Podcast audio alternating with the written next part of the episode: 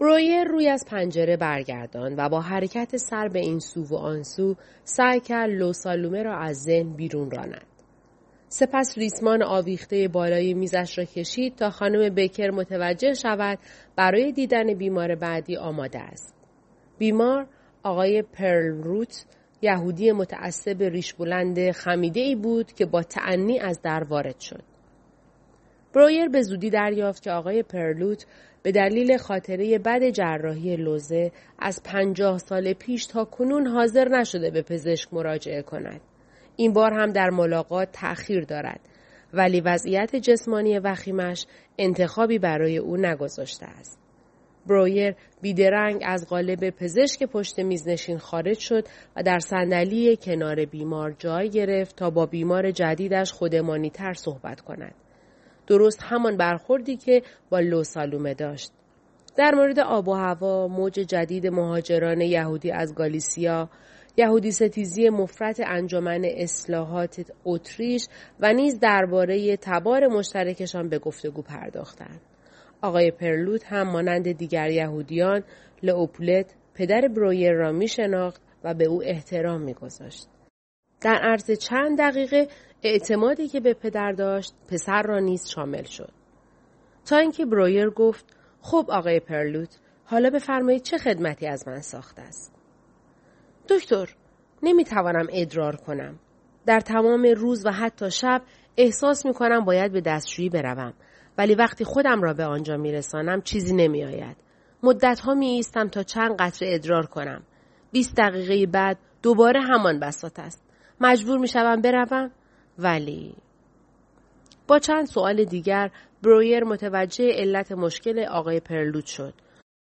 قده پروستات مجرای ادرار را مسدود کرده بود. ولی سوال مهم این بود که بزرگی پروستات خشخیم است یا سرطانی؟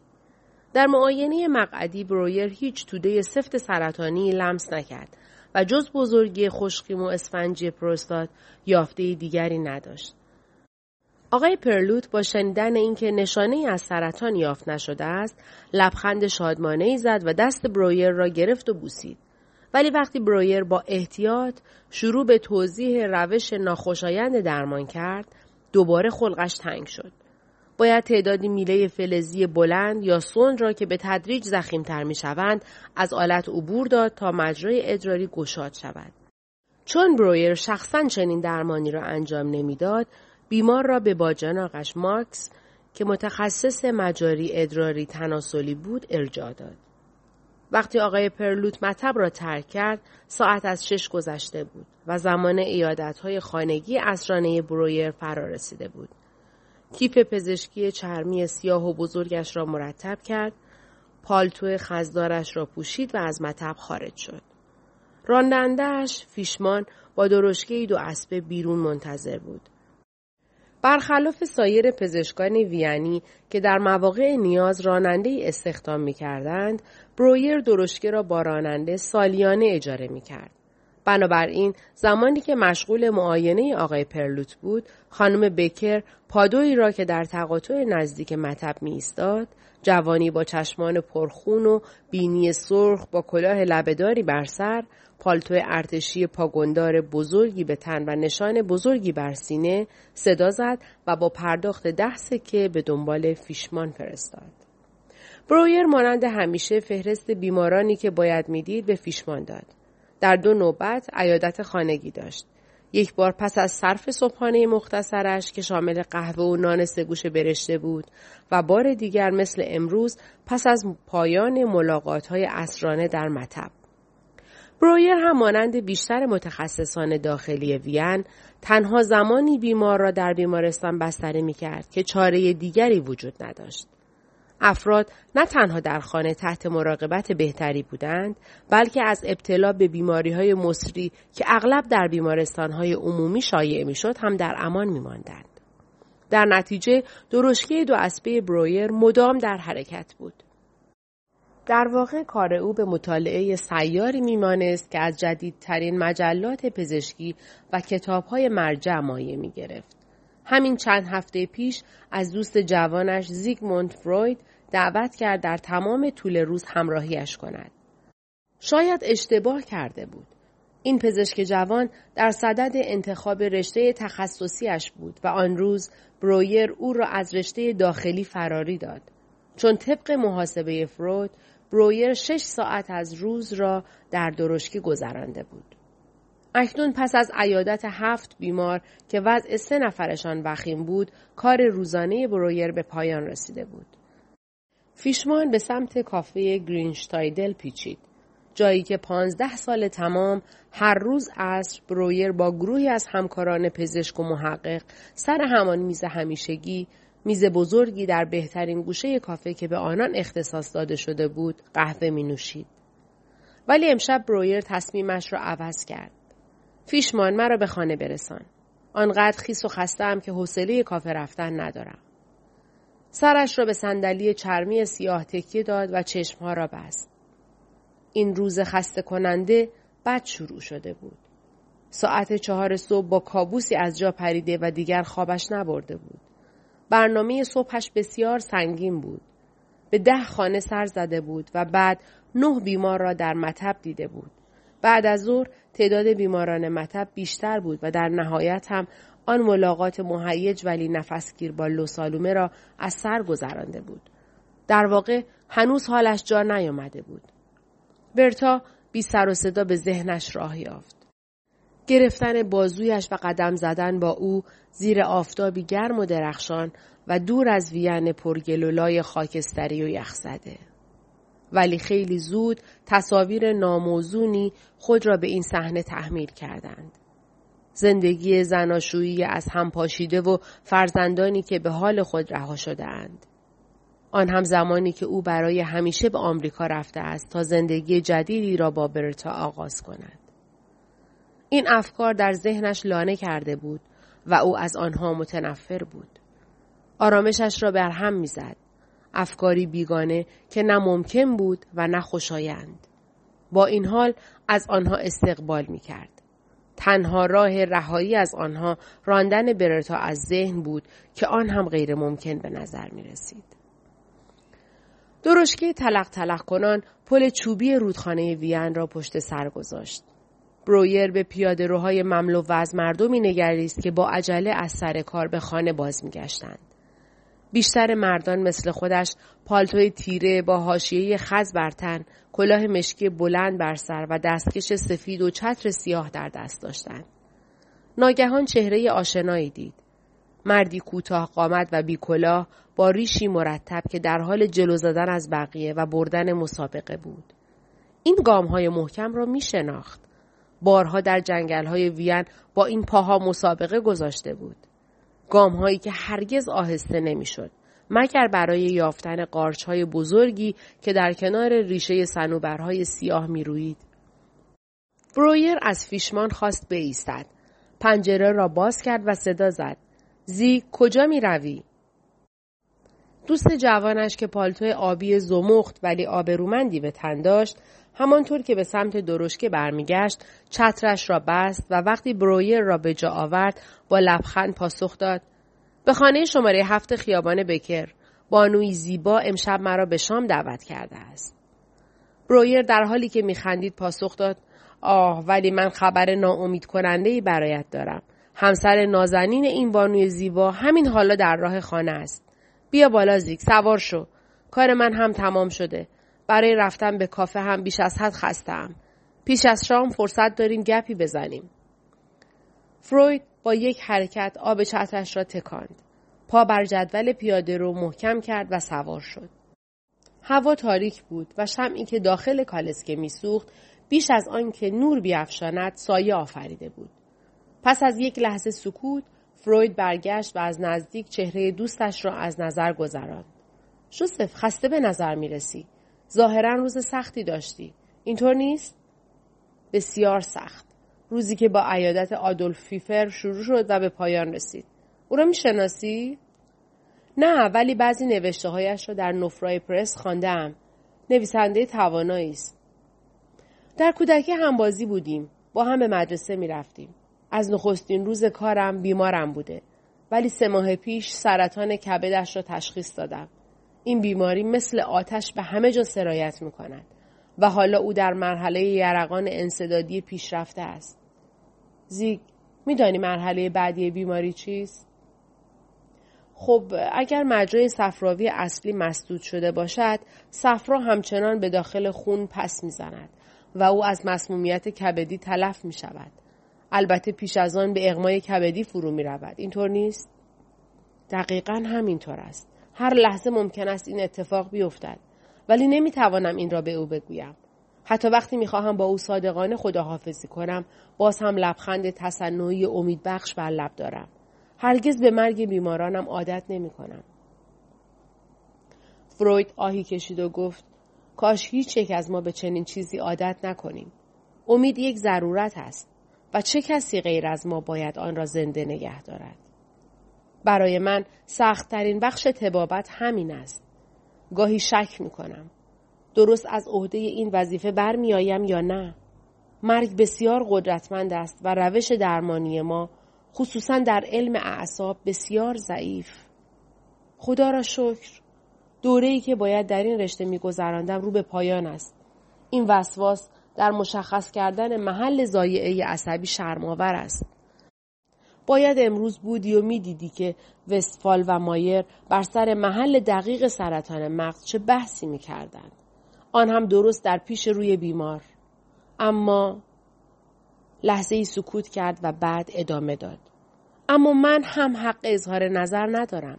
همین 6 ماه پیش وقتی در آزمایشگاه آسیب شناسی اعصاب کار می‌کردم، برای بررسی نمونه مغز یک کودک از خوشحالی در پوست نمی‌گنجیدم، چون می‌خواستم افتخار تعیین محل دقیق ضایعه را از آن خودم کنم.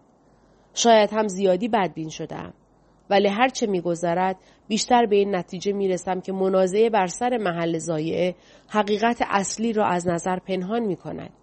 اینکه بیماران ما می‌میرند و ما پزشکان از درمانشان عاجزیم. و زیگ، تأسف در این است که دانشجویان استادی مثل وستفال هرگز نمی آموزند که چگونه به یک بیمار رو به مرگ آرامش دهند. هر دو مرد سکوت کردند، چون درشکه در میان تندبادی این سو و آن سو می رفت.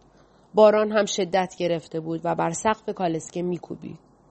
برویر می خواست اندرزی به دوست جوانش بدهد، ولی باید کلمات را با دقت انتخاب می‌کرد، چون از حساسیت فروید آگاه بود. زیگ، بگذار نصیحتی به تو کنم. می‌دانم کار طبابت تجربی می‌تواند بسیار ناامید کننده باشد.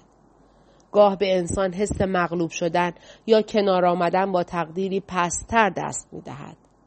دیروز در کافه شنیدم از بروک انتقاد می‌کردی که با ترفیع تو موافقت نکرده است و نصیحت کرده که آرزوهایت را برای ترقی در دانشگاه فراموش کنی. ولی او را سرزنش نکن. او برای تو ارزش زیادی قائل است. از زبان خودش شنیدم که میگفت تو بهترین دانشجویی هستی که تا به حال داشته. پس چرا با ترفیع من مخالف است؟ واقعا نمیدانی چرا زیگ؟ میخواهی با حقوق 100 گلدن در سال جانشین اکسنر و فلایشل شوی؟ بروکه در مورد درآمد حق دارد. تحقیق کار ثروتمندان است. تو نمیتوانی با چنین حقوقی زندگی کنی. تازه میخواهی زیر بال و پر والدینت را هم بگیری؟ به این ترتیب تا 10 سال دیگر هم نمیتوانی ازدواج کنی. شاید بروکه ظرافت چندانی به خرج نداده، ولی درست گفته که تنها شانس تو برای ادامه تحقیق ازدواج با دختری با جهیزیه زیاد است. 6 ماه پیش که به مارتا پیشنهاد ازدواج دادی، در حالی که می‌دانستی جهیزیه‌ای به خانه تو نمی‌آورد، تو بودی که در مورد آینده تصمیم گرفتی، نه بروکه. فروید پیش از پاسخ لحظه‌ای چشم بر هم نهاد. جوزف، صحبت‌های تو مرا می‌رنجاند. فکر می‌کنم تو مارتا را قبول نداری. برویر می‌دانست برای دوست جوانش خیلی سخت است که با او که 16 سال بزرگتر از فروید بود و تنها دوستش، بلکه به جای معلم، پدر و برادر بزرگش نیز بود، رک و راست صحبت کند. پس دست فروید را در دست گرفت. حقیقت ندارد زیگ، به هیچ وجه. آنچه ما درباره‌اش توافق نداریم خود مارتا نیست، بلکه زمان این وصلت است. من فقط احساس کردم تو سالهای سخت زیادی را برای یادگیری در پیش رو داری و نباید این سالها را به پای یک نامزد تلف کنی. من مارتا را یک بار، آن هم در یک میهمانی پیش از سفر خانواده‌اش به هامبورگ دیدم و بلافاصله از او خوشم آمد. من را به یاد ماتیلده وقتی همسن او بود می‌اندازد. لحن فروید آرامتر شد. تعجبی ندارد. همسر تو الگوی من بود. از زمانی که ماتیلده را دیدم به دنبال همسری مانند او بودم. راست بگو جوزف، اگر ماتیلده فقیر بود با او ازدواج نمی کردی؟ به خاطر این جواب از من نرنج زیگ. حقیقت این است که من کاری را کردم که پدرم خواست. این مربوط به 14 سال پیش است. حالا زمان عوض شده. فروید در سکوت یکی از آن سیگارهای ارزانش را بیرون آورد و به برویر تعارف کرد و او هم مثل همیشه رد کرد. وقتی فروید سیگارش را روشن کرد، برویر ادامه داد. زیگ، احساست رو درک می کنم. تو خود من هستی. تو من 10-11 سال پیش هستی. وقتی استادم اوپولتسر ناگهان از تیفوس درگذشت، مثل تو امکان پیشرفت در دانشگاه برای من هم همینطور ناگهانی و بیرحمانه از میان رفت. من هم مانند تو خود را جوانی خوش‌آتیه می دانستم. انتظار داشتم موفق شوم. باید موفق می شدم. همه همین انتظار را داشتند.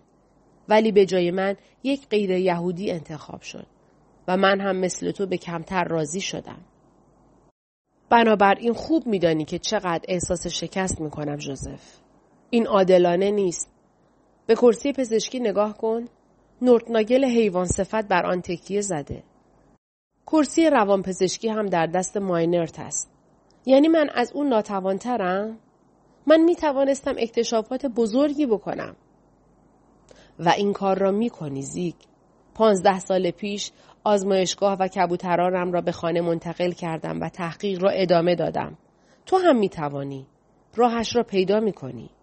ولی این راه هرگز راه دانشگاه نیست. هر دوی ما می دانیم که مسئله فقط پول نیست. ضد یهودها روز به روز بیشتر جان می گیرند. مقاله امروز صبح نوی فرای پرس را درباره حمله اعضای اتحادیه غیر یهود به سخنرانی ها و بیرون کشیدن یهودی ها از کلاس خوانده ای؟ حالا تهدید کردند که کلاس های اساتید یهودی را برهم خواهند زد. پرس دیروز را دیدی؟ مقاله‌ای راجع به پرونده یک یهودی داشت که متهم شده در گالیسیا یک کودک مسیحی را با مراسم خاصی به قتل رسانده. مدعی شدند او برای تهیه خمیر ماتسو به خون یک مسیحی نیاز داشته. باور می‌کنی؟ سال 1882 و چنین اوضاعی. اینها وحشیان غارنشینی‌اند که خود را در لباس مسیحیت جا زدند. این است که تو آینده تحصیلی درخشانی در پیش رو نداری. البته خود بروکه از چنین تعصباتی بدور است. چه کسی می‌داند که او حقیقتاً چه احساسی دارد؟ یک بار خیلی خصوصی به من گفت این نهضت ضد یهود بالاخره موقعیت دانشگاهیت را نابود می‌کند. ولی من مصمم هستم به تحقیق ادامه دهم جوزف. من به اندازه تو مناسب کار طبابت نیستم. صحت تشخیص‌های تو در همه وین زبان زد است. من چنین موهبتی ندارم. بایستی مثل اسب بالداری که به گاواهن بسته شده یک پزشک مزد بگیر باقی بمانم. زیگ، مهارتی نیست که نتوانم به تو بیاموزم. فروید تکیه داد و از شعاع نور شمع خارج شد. از اینکه در سایه قرار می گرفت خوشحال بود. تاکنون این گونه برهنه در مقابل جوزف یا کس دیگری جز مارتا قرار نگرفته بود. فقط در نامه‌هایی که هر روز به مارتا می‌نوشت، خصوصی ترین افکار و احساساتش را به زبان می‌آورد. ولی زیگ، پزشکی را دست کم نگیر. تو داری بدبینانه قضاوت می‌کنی. کافیست به پیشرفت‌های 20 سال اخیر، مثلا در همین علم اعصاب توجه کنی. تا 20 سال پیش فلج ناشی از مسمومیت با سرب، روانپریشی حاصل از بروماید و تریشینوز مغزی کاملا ناشناخته بود. درست است که پیشروی علم آهسته است، ولی ما در هر دهه دست کم بر یک بیماری چیره شده ایم. برویر پس از سکوت طولانی گفت: بیا موضوع صحبت را عوض کنیم. میخواهم چیزی بپرسم. تو که به دانشجویان پزشکی زیادی درس میدهی، به دانشجوی روسی به نام سالومه برخورد کرده ای؟ ینیا سالومه؟ ینیا سالومه؟ فکر نمی کنم. چطور مگر؟ خواهرش امروز به مطب من آمده بود. ملاقات عجیبی بود. درشکه از ورودی خانه شماره 7 خیابان بکر گذشت و چنان ناگهانی ایستاد که کالسکه برای لحظه‌ای روی فنرهای سنگینش بالا و پایین رفت. رسیدیم. بقیه رو در خانه برایت میگویم. در حیاتی که سنگفرش‌های قرن 16 را به یاد می‌آورد و با دیوارهای بلند و پوشیده از پیچک احاطه شده بود، از درشکه پیاده شدند. در هر طرف بالای سردر قوسی شکلی که بر ستونهای چهارگوش با شکوهی استوار بود، 5 ردیف پنجره هلالی بزرگ دیده میشد که هر یک دارای 12 شیشه با قاب چوبی بود. وقتی دو مرد به راهروی ورودی نزدیک شدند، دربان از پشت پنجره کوچک روی در اتاقش سرک کشید. با عجله در را گشود و در برابرشان تعظیم کرد. از پله‌ها بالا رفتند. از مطب برویر در طبقه دوم گذشتند و به آپارتمان بزرگ طبقه سوم، یعنی محل استقرار خانواده، وارد شدند که ماتیلده آنجا به انتظار ایستاده بود. او به عنوان زنی 36 ساله با پوست صاف و درخشان، بینی ظریف و قلمی، چشمان آبی خاکستری و گیسوان پرپشت بلوطی رنگ که با روبان بلندی بالای سر جمع می‌شد، بسیار جذاب بود. با اینکه همین چند ماه پیش فرزند پنجمش را به دنیا آورده بود، در بلوز سفید و دامن خاکستری بلند و چسبانی که بر تن داشت، با وقار و خوش اندام می‌نمود.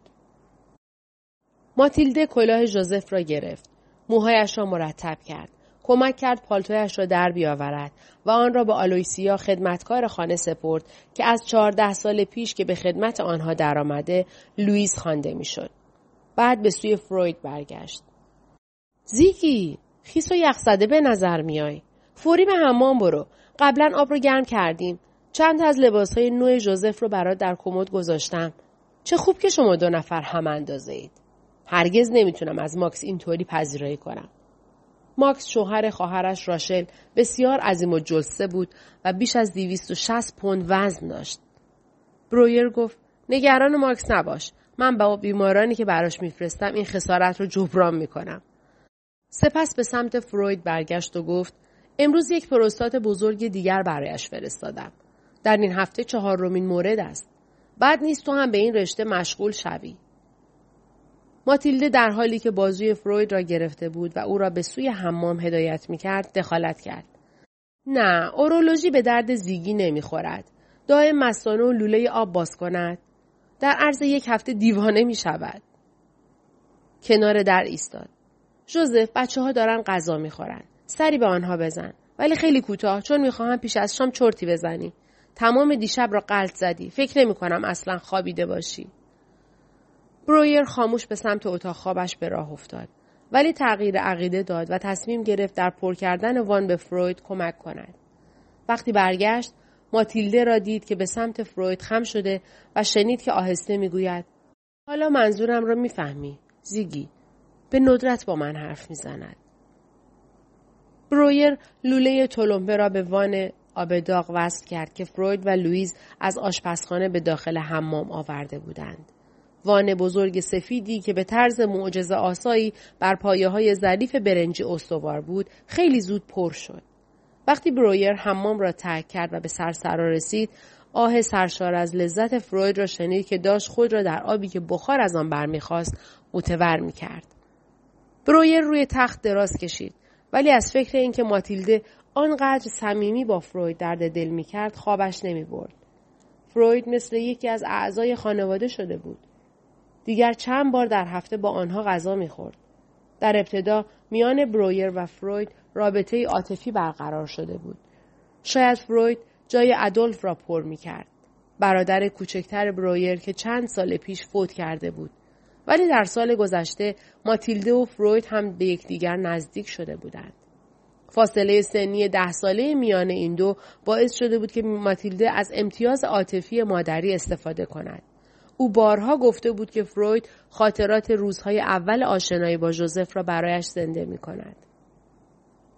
برویر از خود پرسید: اگر ماتیلده از بی‌عاطفگی من برای فروید بگوید چه می شود؟ واقعا چه فرقی می کند؟ به احتمال زیاد فروید همه چیز را از پیش می داند. او همه آنچه را در خانه می گذرد ثبت می کند. شاید در تشخیص بیماری ها چندان زبردست نباشد، ولی آنچه مربوط به روابط انسانی است به ندرت از چشم او پنهان می ماند. ضمناً او متوجه شده که بچه ها چقدر تشنه محبت پدری هستند.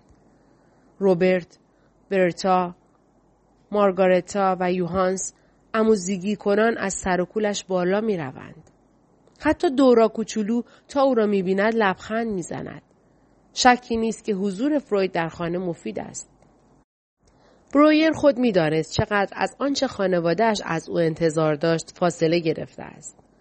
بله، فروید جای او را پر کرده بود و از این لحاظ بیش از آن که شرمنده باشد از دوست جوانش ممنون بود.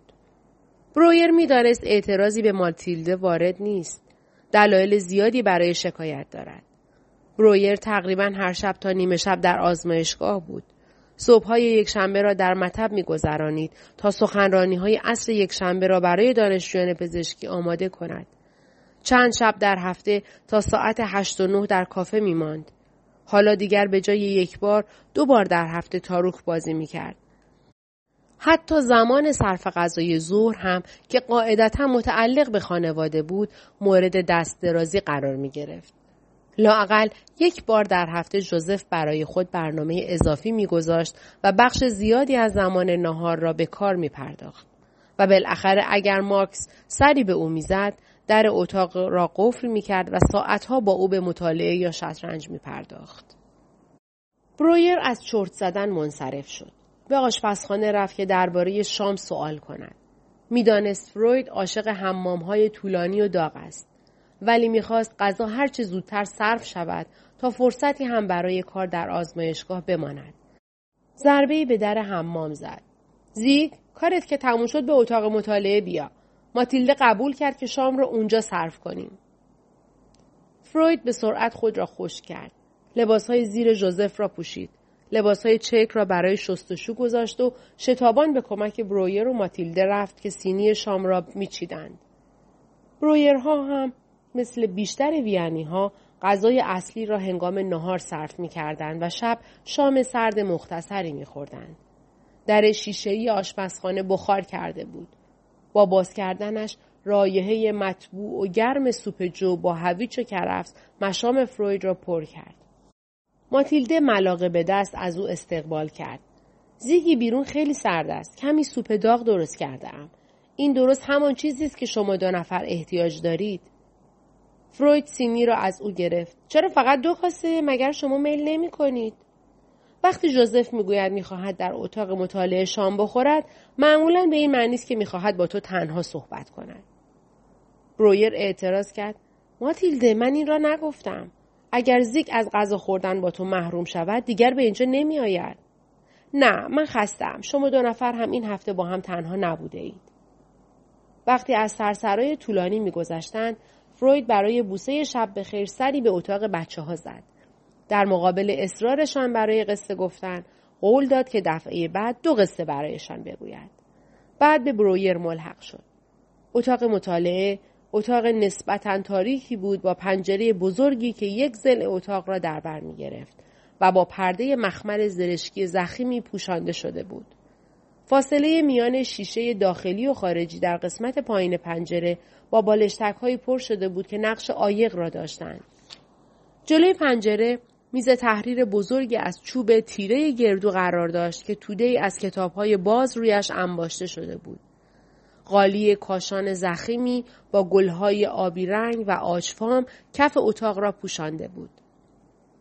در کتابخانه‌های 3 ضلع اتاق کتاب‌هایی با جلدهای تیره چرمی از زمین تا سقف چیده شده بود.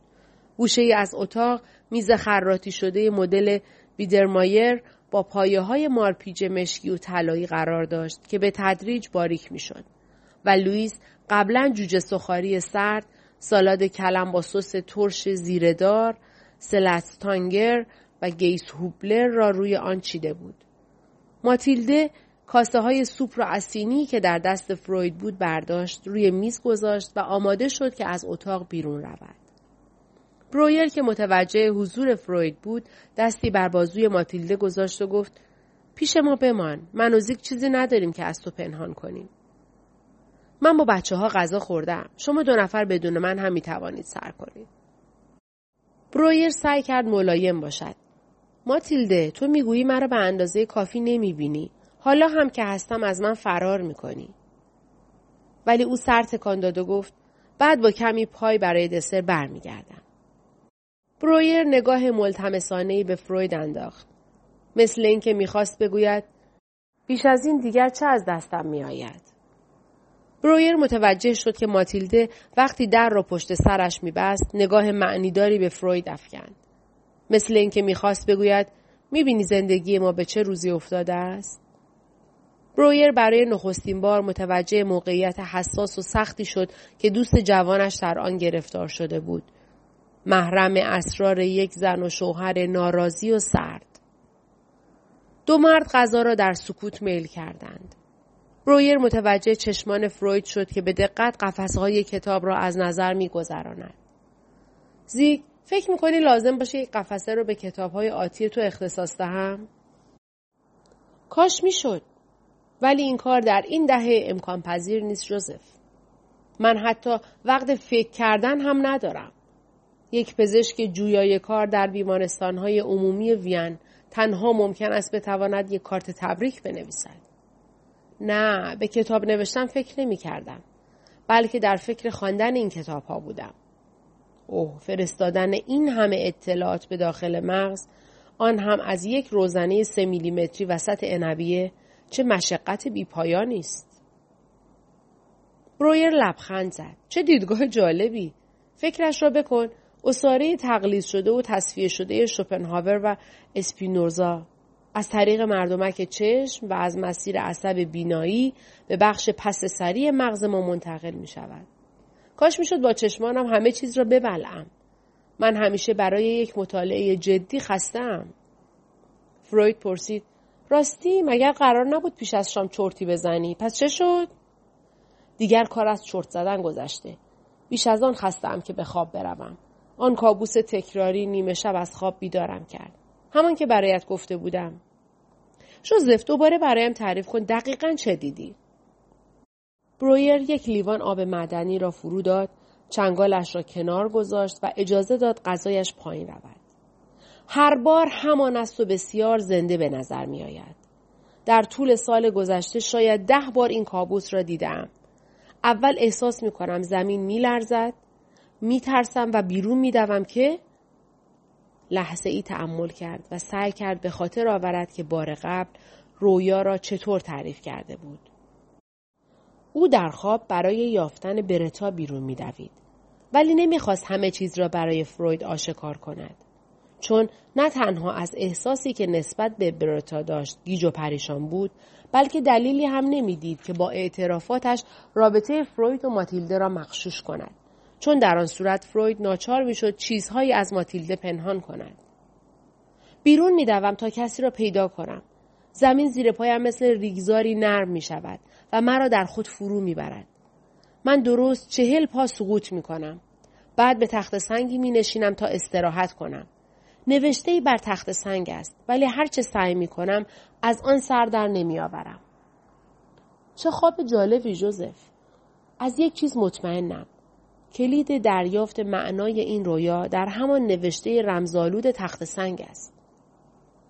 البته اگر اساساً این رویا معنایی داشته باشد. باید اینطور باشد جوزف. این رویا 10 بار تکرار شده.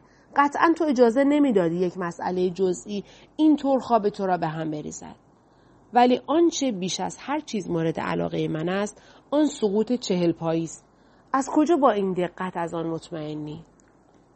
در خواب از این موضوع مطمئنم ولی نمیدانم چطور. فروید که طبق معمول بشقابش را به سرعت تمام کرده بود آخرین لقمه را فرو داد و گفت مطمئنم این نشانه کاملا دقیق است. از این گذشته این تویی که رویا را طراحی میکنی. جوزف میدانی من هنوز رویاها را جمع آوری میکنم و هر چه میگذرد بیشتر اعتقاد پیدا میکنم که اعداد دقیق در رویا همیشه اهمیتی خاص دارند. من نمونه تازه‌ای دارم که فکر می‌کنم هنوز برایت نگفتم. هفته گذشته ما با ایزاک شونبرگ که از دوستان پدرم بود ملاقاتی به صرف شام داشتیم. او را میشناسم. همان نیست که پسرش ایگناتس به خواهر نامزد تو علاقه‌مند شده بود؟ بله، خودش است و احساس او به مینا بیش از یک علاقه معمولی است. بگذریم. به مناسبت 60مین سال تولد ایزاک دور هم جمع شده بودیم و او رویایی را برایمان تعریف کرد که شب پیش دیده بود. در جاده طولانی و تاریکی پیش می‌رفته و 60 سکه طلا در جیب داشته است. او هم مثل تو از این نماد دقیق مطمئن بود. او سعی کرده سکه هایش را حفظ کند، ولی سکه ها یکی یکی از سوراخ جیبش می افتادن و هوا چنان تاریک بوده که نمی توانست دوباره آنها را پیدا کند. تصور نمی کنم دیدن خواب 60 سکه در 60مین سال تولد تنها یک اتفاق باشد. من مطمئنم سکه نمادی از سالهای عمر است. برویر در حالی که دومین قطعه جوجه را برمی داشت پرسید و سوراخ جیب نماد چیست؟ فروید هم جوجه بیشتری برداشت و پاسخ داد.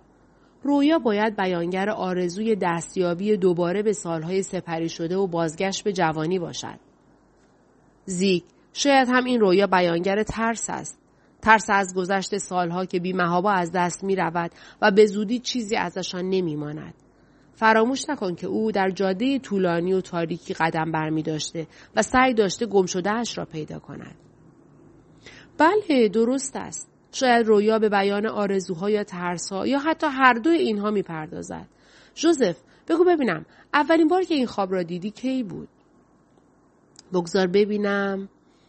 برویر به یاد آورد که نخستین کابوس مدت کوتاهی پس از آن که به اثر بخشی درمان ابداعیش به برتا شک کرده بود به سراغش آمد.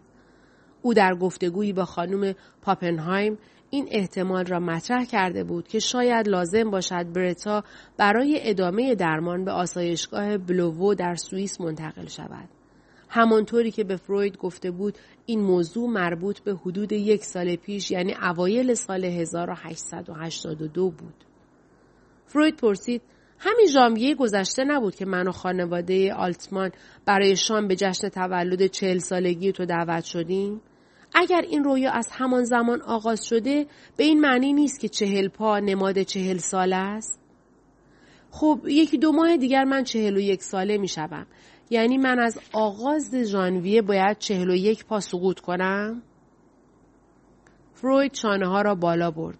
از اینجا به بعد ما نیاز به راهنما داریم. چون نظریه من در مورد رویا فعلا همینجا پایان می‌پذیرد. آیا رویایی که قبلا دیده شده تغییر می‌کند تا با تغییرات زندگی فرد هماهنگ شود؟ سوال بسیار مجذوب کننده است. اصلا چرا سالهای زندگی با مقیاس طولی پا نماینده شدند؟ چرا این رویا پرداز کوچک ساکن ذهن ما این همه خود را به زحمت می‌اندازد و حقیقت را در لفافه می‌پیچد؟ حدس من این است که رویای تو به 41 پا تغییر نمی کند. رویا پرداز چیره دست می ترسد اگر در خواب چنین تغییری بدهد همه چیز خیلی واضح شود و رمز رویا لو برود. برویر در حالی که دهان و سبیلش را با دستمال پاک می کرد پوزخندی زد و گفت زیک، وقتی میگویی ذهنی جداگانه و کتوله‌ای با شعور در درون هر یک از ما رویاها را طراحی می‌کند و آنها را در لباسی مبدل به ذهن آگاه ما می‌فرستد، دیدگاه‌هامان از هم فاصله می‌گیرد. چنین اعتقادی مضحک است. قبول دارم که مضحک به نظر می‌آید، ولی به شواهدی که به نفع آن وجود دارد دقت کن. دانشمندان و ریاضیدانان زیادی هستند که معتقدند مسائل مهم و پیچیده را در رویا حل کردند. جوزف، هنوز توضیح دیگری برای این پدیده وجود ندارد. مهم نیست که چقدر مضحک به نظر می آید. مهم این است که شعوری جداگانه و خارج از خود آگاهی طراح رویاهای ماست. من مطمئنم. ماتیلده با یک قوری قهوه و 2 قطعه پای سیب کشمشدار دستپخت خودش که با خامه تزیین شده بود وارد شد. از چه چیزی اینطور مطمئن هستی زیگی؟ تنها چیزی که از آن مطمئنم این است که ما از شما می‌خواهیم بنشینید و مدتی را با ما بگذرانید. جوزف می‌خواست راجع به بیماری که امروز دیده صحبت کند. نمی‌توانم زیگی. یوهانس دارد گریه می‌کند و اگر همین حالا به او نرسم بقیه را هم بیدار می‌کند.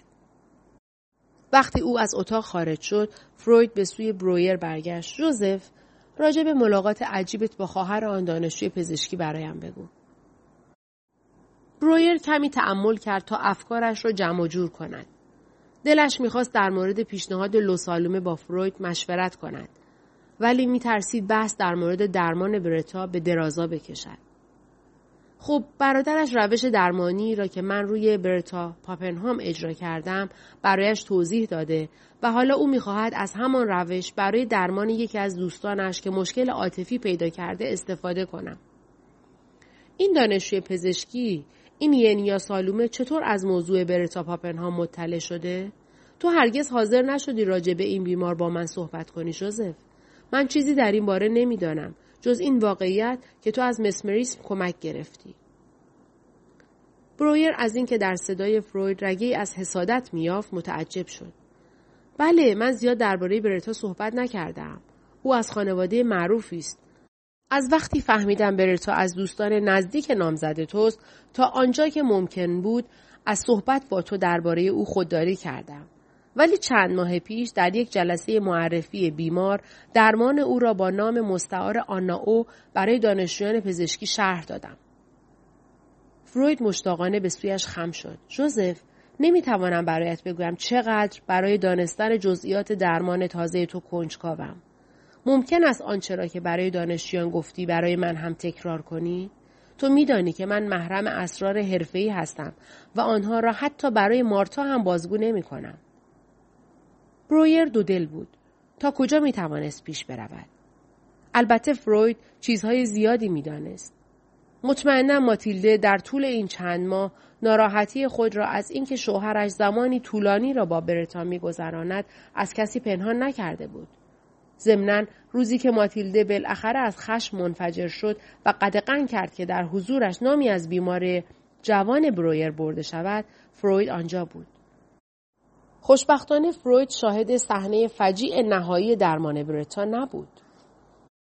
برویر هرگز آن روز را فراموش نمی کرد که چطور وقتی به خانه برتا وارد شد او را دید که از درد زایمان یک حاملگی کاذب هذیانی به خود می پیچید و به همه اعلام می کرد این بچه دکتر برویر است که به دنیا می آید. وقتی ماتیلده ماجرا را شنید، اینطور اخبار میان زنان خانه‌دار یهودی خیلی زود پخش می شود. از برویر خواست بی معطلی برتا را به طبیب دیگری ارجاع دهد. آیا ماتیلده همه اینها را برای فروید گفته بود؟ برویر نمیخواست بپرسد. شاید بعدها وقتی اوضاع رو به راه شد این کار را میکرد، ولی حالا نه. بنابراین کلماتش را به دقت انتخاب کرد. خب زیگ، میدانی که برتا همه علائم معمول و غیر معمول هیستریا از جمله اختلالات حسی و حرکتی، انقباض‌های عضلانی، ناشنوایی، توهم، فراموشی، فوبیا و ناتوانی در تکلم را داشت. از اختلالات تکلمی عجیب او یکی این بود که گاه برای هفته‌ها، خصوصاً صبح‌ها، قادر نبود به زبان آلمانی صحبت کند. مجبور بودیم به انگلیسی صحبت کنیم. از آن عجیب‌تر زندگی ذهنی دوگانه او بود. بخشی از او در حال زندگی می کرد و بخشی دیگر از نظر عاطفی به وقایعی پاسخ می داد که درست یک سال پیش اتفاق افتاده بود. این را زمانی کشف کردیم که مادرش یادداشت‌های روزانه مربوط به سال گذشته‌اش را مرور کرد. او دردهای عصبی شدیدی نیز در صورت داشت که تنها با مورفین آرام می شد و در نتیجه به آن معتاد شده بود. فروید پرسید و تو او را با مسمریسم درمان کردی؟ این قصد اولیه ام بود. من میخواستم با استفاده از روش لیبالت علائم را با تلقین هیپنوتیک درمان کنم. اما با کمک برتا که زن فوق‌العاده خلاق است، توانستم قانون کاملا جدیدی در درمان کشف کنم. در چند هفته اول هر روز او را عیادت میکردم و هر بار او را در چنان وضعیت تهییج شده‌ای میافتم که کمترین کاری نمیشد برایش کرد. ولی کم کم فهمیدم وقتی وقایع آزاردهنده روزانه را برایم تعریف می کند، این تهییج، تخلیه و از شدتش کم می شود. برویر سکوت کرد تا افکارش را مرتب کند. می دانست ضروری است که همه حقایق مهم را در صحبتش بگنجاند. این فرایند بر من اثر گذاشت. برتا هر روز صبح به 1 ساعت وقت نیاز داشت تا به قول خودش به این بخاری پاک کنی بپردازد و رویاها و تخیلات ناخوشایند را از ذهن براند. تا بعد از ظهر که من برمیگشتم باز هم وقایع محرکی پیش آمده بود که بخاری پاک کنی را الزامی میکرد. تنها وقتی همه این دوده های روزانه را از ذهنش پاک میکردیم امکان آن را میافتیم که به تخفیف علائمش بپردازیم. و در این مرحله بود که به کشف حیرت انگیزی رسیدیم. زیگ فروید چنان تحت تأثیر لحن برویر قرار گرفته بود و چنان مشتاق شنیدن جمله بعدیش بود که با کبریت روشنی که برای روشن کردن سیگار در دست گرفته بود انگشتش را سوزاند. در حالی که کبریت را خاموش میکرد فریاد زد آه خدای من و انگشتش را به دهان برد. ادامه بده جوزف، آن کشف حیرت انگیز چه بود؟ ما متوجه شدیم هرگاه برتا به ریشه اصلی علامت باز می‌گردد و آن را به طور کامل برای من شرح می‌دهد، علامت خود به خود محو می‌شود بدون اینکه نیازی به تلقین هیپنوتیک باشد. فروید پرسید ریشه اصلی؟ حالا دیگر چنان مجذوب شده بود که سیگار را در جا سیگاری انداخته و آن را از یاد برده بود. جوزف منظورت از ریشه علامت چیست؟ عامل آزاردهنده اصلی، تجربه و خاطره‌ای که منجر به ایجاد علامت شده است. خواهش میکنم جوزفی مثال بزن. مثلا برتا از هیدروفوبیا رنج میبرد. برای چند هفته نمیخواست یا نمیتوانست آب بنوشد. گرچه تشنه میشد ولی نمیتوانست خود را به نوشیدن آب راضی کند و آتش خود را با هندوانه و میوه‌های دیگر فرو مینشاند. یک روز در حالت خلسه قادر بود خود را در هر جلسه به خلسه فرو ببرد. یادش آمد که چطور چندین هفته پیش به اتاق پرستارش وارد شده و سگش را در حال آب خوردن از لیوان پرستار مشاهده کرده است. پیش از آن چنین خاطره‌ای را به زبان نیاورده بود. پس از تخلیه خشم و انزجار فراوان ناشی از آن، یک لیوان آب درخواست کرد و آن را راحت نوشید. این علامت دیگر برنگشت. فروید فریاد زد فوق‌العاده است، فوق‌العاده است. بعد چه شد؟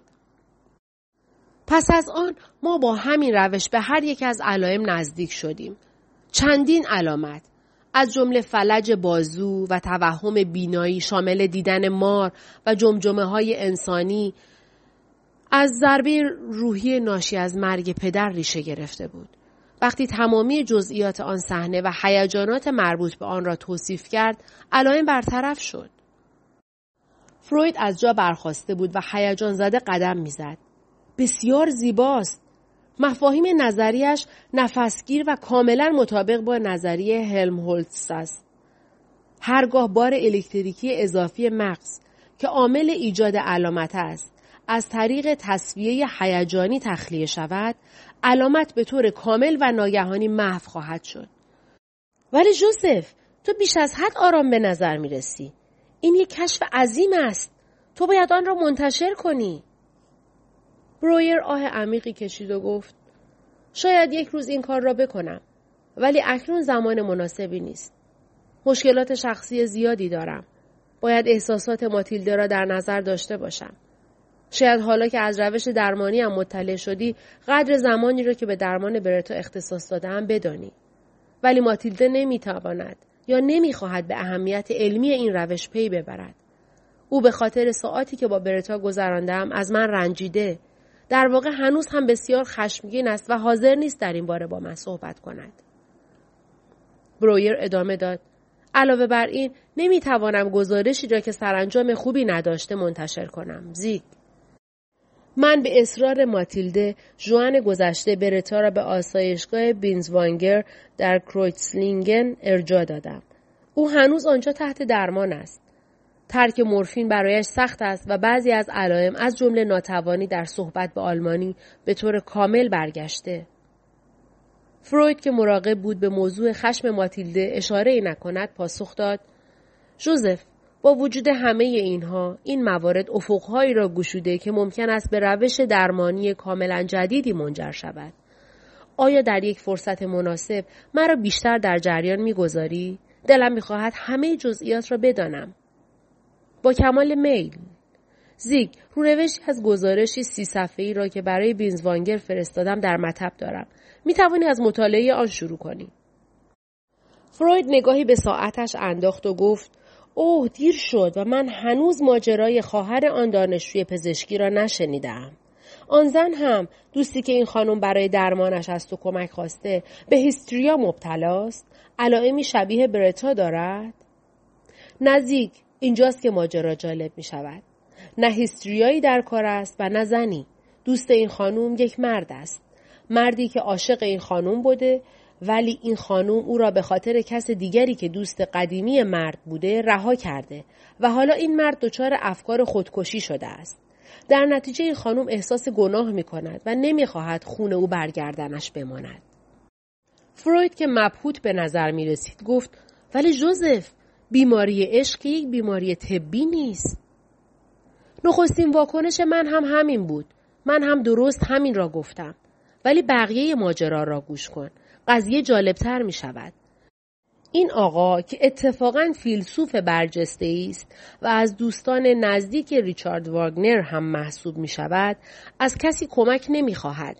یا دست کم مغرورتر از آن است که به کسی رو بیاندازد. این خانم از من می‌خواهد جادوگری کنم و به عنوان اینکه بیماری جسمانی این مرد را بررسی می‌کنم، دزدانه به درمان مشکل روانی او بپردازم. این غیر ممکن است. تو مطمئناً به چنین کاری دست نمی‌زنی، اینطور نیست؟ متأسفانه موافقت کردم. فروید دوباره سیگارش را برداشت و در حالی که از نگرانی اخم کرده بود، به جلو خم شد. چرا؟ خودم هم درست نمیدانم زیگ. از وقتی که مورد پاپنهام را کنار گذاشتم، احساس بیقراری و رکود میکنم. شاید به یک تغییر یا چالش این چنینی نیاز دارم. ولی دلیل دیگری هم برای این پذیرش دارم. یک دلیل واقعی. خواهر این دانشجوی پزشکی به طرز غریبی ترغیب کننده است. نمیتوان به او نگفت. این زن چه مبلغ مذهبی موفقی میتوانست بشود. او میتواند اسب را مبدل به جوجه کند. نمیتوانم درست توضیح بدهم، ولی این زن به نوعی استثناست. شاید روزی او را ملاقات کنی. آن وقت خودت متوجه میشوی. فروید از جا برخاست و کش و قوسی آمد. به سوی پنجره رفت. پرده مخمل را کنار زد و بخار روی شیشه را که مانع دید شده بود با دستمال پاک کرد. برویر پرسید: باران هنوز ادامه دارد زیگ؟ میخواهی بفرستم به دنبال فیشمان؟ نه، تقریبا بند آمده. پیاده میروم، ولی هنوز سوالات زیادی درباره بیمار جدیدت دارم. کی او را میبینی؟ هنوز از او خبری نشده. این هم مشکل دیگری است. این دو در حال حاضر رابطه خوبی با هم ندارند. دوشیزه سالومه چند نامه خشمالود او را نشانم داد. با این حال قول داد ملاقاتی برای مشاوره پزشکی با من ترتیب بدهد. شک ندارم در این مورد همانند سایر موارد کاری را که اراده کرده به انجام می‌رساند. ماهیت بیماری جسمانی این مرد به گونه‌ای هست که نیازمند مشاوره پزشکی باشد؟ کاملاً. او به شدت بیمار است و تاکنون به یک دوجین پزشک که اکثراً شهرت زیادی هم دارند مراجعه کرده. این دوشیزه فهرستی طولانی از علائم او را از جمله سردردهای شدید، نابینایی نسبی، تهوع، استفراغ، بیخوابی، سوء هاضمه شدید، مشکلات تعادل و ضعف برایم شمرد. برویر با دیدن فروید که با حیرت سرتکان میداد اضافه کرد: اگر میخواهی به عنوان یک پزشک مشاور کار کنی، باید به این تصاویر گیج کننده بالینی عادت کنی. عیادت بیماران چند علامتی که دائم از پزشکی به پزشک دیگر میروند بخشی از کار روزانه مرا تشکیل میدهد. زیگ، در واقع این بیمار میتواند مورد آموزشی خوبی برای تو باشد. تو را در جریان میگذارم. برویر لحظه ای مکث کرد و بعد ادامه داد: اصلا بگذار همین حالا آزمون 1 دقیقه ای داشته باشیم. بر اساس این علائمی که نام بردم، چه تشخیص‌های افتراقی به ذهنت میرسد؟ نمیدونم جوزف، این علائم با هم نمیخوانند. احتیاط نکن، حدس بزن، با صدای بلند فکر کن. فروید سرخ شد. همانقدر که تشنه دانستن بود، از آشکار شدن نادانسته‌هایش هم نفرت داشت. گفت: شاید اسکلروز مولتیپل یا تومور لوب پس سری یا مسمومیت با سرب برایش مطرح شود. درست نمیدانم. برویر اضافه کرد: همیکرانیا را فراموش نکن. به نظرت تشخیص خود بیمار انگاری هذیانی چطور است؟ فروید گفت: مشکل اینجاست که هیچ یک از این تشخیص‌ها تمام علائم را در بر نمی‌گیرد. برویر از جا برخاست و با لحنی خصوصی گفت: زیگ، می‌خواهم از راز حرفه‌ای مهمی پرده بردارم. روزی که به عنوان پزشک مشاور شروع به کار کردی، این راز نان و آبت را تأمین می‌کند. من آن را از اپولوتسر آموختم که یک بار به من گفت: سگ‌ها ممکن است هم شپش داشته باشند، هم ساس. منظورت این است که بیمار میتواند؟ برویر دست بر شانه فروید گذاشت و دو مرد شروع کردند به قدم زدن در طول سرسرا. بله، بیمار ممکن است همزمان به دو بیماری مبتلا باشد. در واقع بیمارانی که کارشان به پزشک مشاور میکشد معمولاً همینطورند. ولی بگذار به این بیمار برگردیم. جوزف، این دوشیزه تو میگوید که بیمار مشکل روانشناختی خود را به رسمیت نمیشناسد. اگر حتی وجود افکار خودکشی را انکار کند، چگونه کارت را پیش میبری؟ برویر با اطمینان پاسخ داد: این مسئله مشکل ساز نمی شود. من همیشه در حین اخذ شرح حال پزشکی راهی برای ورود به قلمرو روانشناختی بیمارم پیدا می کنم. مثلا هنگام بررسی بیخوابی در مورد افکاری که بیمار را بیدار نگه می دارد هم سوال می کنم. یا وقتی بیمار توصیف علائمش را به پایان می‌رساند، اغلب با او همدردی می‌کنم و بی مقدمه می‌پرسم آیا این بیماری او را از زندگی دلسرد و مایوس نکرده است، طوری که دیگر علاقه‌ای به زنده ماندن نداشته باشد؟ کمتر بیماری در برابر این سوالات لب باز می‌کند. دیگر به در آپارتمان رسیده بودند.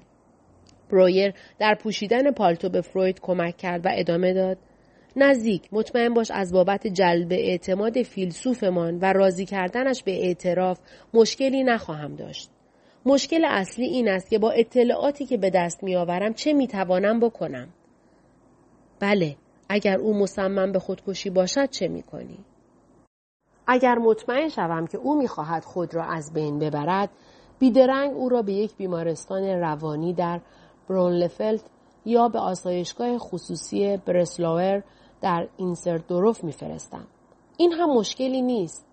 ولی دقت کن زیگ، اگر او حقیقتاً مصمم به خودکشی باشد، دیگر چرا برای مشاوره نزد من بیاید؟ فروید در حالی که با انگشت به شقیقه اش میکوبید و از کندذهنی خود عصبانی بود گفت: بله، البته. برویر ادامه داد: مشکل حقیقی این است که اگر او افکار خودکشی نداشته باشد و فقط رنج عظیمی را تحمل کند، چه کاری از من برمی آید؟ فروید گفت: بله، در این صورت چه می کنی؟ در این صورت او را به ملاقات با یک کشیش یا یک درمان طولانی مدت در مارینبات ترغیب می کنم. شاید هم خودم روشی برای درمانش ابداع کردم. روشی برای درمانش ابداع کنی؟ منظورت چیست جوزف؟ چه روشی؟ بعدن زیگ، بعدن در این باره صحبت میکنیم. برای امروز دیگر کافیست. با این پالتو زخیم در اتاق گرم نمان. فروید از در خارج شد ولی سر برگرداند و پرسید: گفتی نام این فیلسوف چیست؟ او رو میشناسم؟ برویر درنگی کرد. به یاد تأکید لو سالومه بر رازداری افتاد. بر اساس رمزی که برتا پاپنهام را به آنا او تبدیل کرده بود، فی‌البداهه نام مستعاری برای فردریش نیچه ساخت.